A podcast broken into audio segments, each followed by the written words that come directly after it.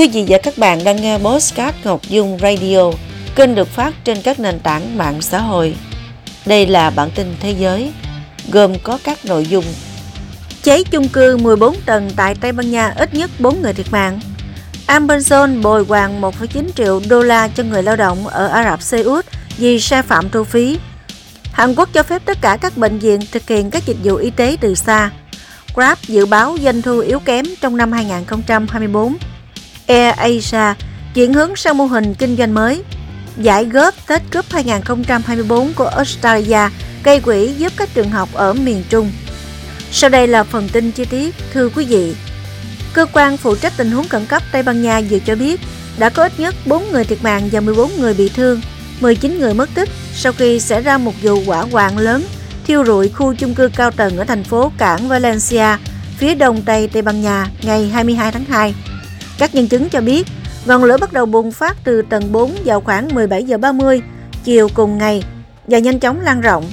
Hình ảnh từ hiện trường cho thấy lửa và những đám khói đen khổng lồ nhấn chìm tòa nhà ở khu phố Campana, phía tây Valencia. Đài truyền hình TVE của Tây Ban Nha đưa tin có hơn 130 căn hộ trong tòa nhà 14 tầng này và 22 nhóm cứu hỏa đã nỗ lực khống chế hỏa hoạn. Ngày 23 tháng 2, tập đoàn bán lẻ trực tuyến Amazon của Mỹ cho biết đã bồi hoàn 1,9 triệu đô la Mỹ cho hơn 700 công nhân làm việc theo hợp đồng ở Ả Rập Xê Út vì những sai phạm trong khâu tuyển dụng và sử dụng lao động liên quan các đơn vị cung ứng lao động cho Amazon. Trong thông báo trên trang web của tập đoàn Amazon cho biết đã phát hiện những trường hợp công nhân được tuyển dụng theo hợp đồng vì đòi hỏi chi trả một số khoản phí, trong đó có phí tuyển dụng. Do đó, Amazon đã bồi hoàn 1,9 triệu đô la Mỹ cho hơn 700 người lao động có hợp đồng. Ông Steve Cockburn, người đứng đầu Bộ phận Công bằng Kinh tế và Xã hội của Tổ chức Ân xá Quốc tế cho rằng chính sách bồi hoàn của Amazon là một giải pháp quan trọng, song Amazon cần nỗ lực hơn nữa nhằm ngăn chặn tái diễn những trường hợp tương tự. Ngày 23 tháng 2, chính phủ Hàn Quốc thông báo cho phép tất cả các bệnh viện thực hiện đầy đủ các dịch vụ y tế từ xa như một biện pháp nhằm đối phó với tình trạng các cơ sở y tế công bị quá tải bệnh nhân do các bác sĩ tập sự nghỉ việc tập thể. Tính đến ngày 23 tháng 2, cơ quan chức năng Hàn Quốc đã nhận được trên 40 lá đơn khiếu nại từ bệnh nhân và các đơn vị liên quan, nâng tổng số báo cáo liên quan đến việc khiếu nại về vấn đề điều trị bệnh bị ảnh hưởng do thiếu bác sĩ lên 189 báo cáo.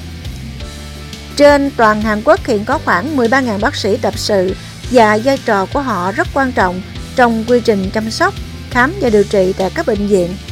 Tính đến ngày 23 tháng 2, gần 80% trong tổng số bác sĩ tập sự tại 95 bệnh viện trên toàn quốc đã nộp đơn xin thôi việc và 7.800 bác sĩ đã nghỉ việc để phản đối kế hoạch tăng chỉ tiêu tuyển sinh vào ngành y của chính phủ. Theo dữ liệu của LSEG, Grab dự báo doanh thu năm tài chính 2024 từ 2,70 tỷ đô la Mỹ đến 2,75 tỷ, so với ước tính trung bình của các nhà phân tích là 2,80 tỷ. Grab Holding đã báo cáo lợi nhuận quý đầu tiên và công bố chương trình mua lại cổ phiếu.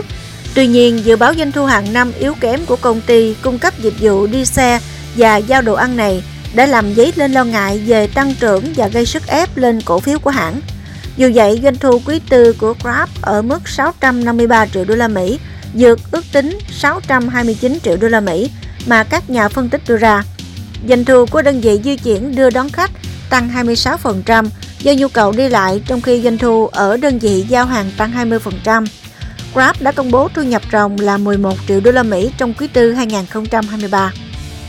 Hãng hàng không Air Asia đang có kế hoạch chuyển đổi thành hãng vận tải hoạt động theo mô hình trục nan qua, thay vì tập trung vào khai thác các tuyến đường bay thẳng như hiện nay. Công ty cổ phần Capital ABHD sở hữu Asia tuyên bố hãng hàng không này sẽ tận dụng chiến lược đa trung tâm thông qua sự hiện diện tại Malaysia, Thái Lan, Indonesia, Philippines và dự kiến cả Campuchia để thực hiện kế hoạch vận chuyển mạng lưới chi phí thấp. Các hãng hàng không giá rẻ thường áp dụng mô hình điểm điểm vốn chỉ tập trung vào đường bay thẳng giữa hai thành phố để giảm chi phí do không có điểm dừng.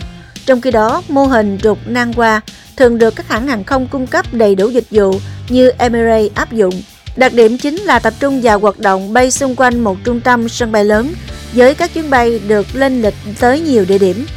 Mô hình này thường mang lại khả năng kết nối cao hơn vì khả năng liên kết các thành phố nhỏ hơn với nhiều lựa chọn điểm đến hơn thông qua một sân bay trung tâm lớn. Giải đấu Tết Cup 2024 gây quỹ hướng đến mục đích trang bị từ 2 đến 4 phòng máy tính cho các trường học tại miền Trung của Việt Nam, mỗi phòng từ 10 đến 15 máy tính. Tiếp nối chuỗi sự kiện khai xuân 2024, Tổng lãnh sự quán Việt Nam tại Sydney, Australia đã tổ chức giải đấu golf kết hợp gây quỹ cộng đồng Tết Cup 2024 tại sân The Coast Golf Cup Sydney thuộc thành phố Sydney, bang New South Wales với sự tham gia của gần 70 tay golf. Đây là lần thứ ba Tết Cup diễn ra và nhận được sự hưởng ứng nhiệt tình từ đông đảo bà con kiều bào Việt Nam sinh sống tại Australia. Vừa rồi là bản tin thế giới. Cảm ơn quý vị đã quan tâm theo dõi.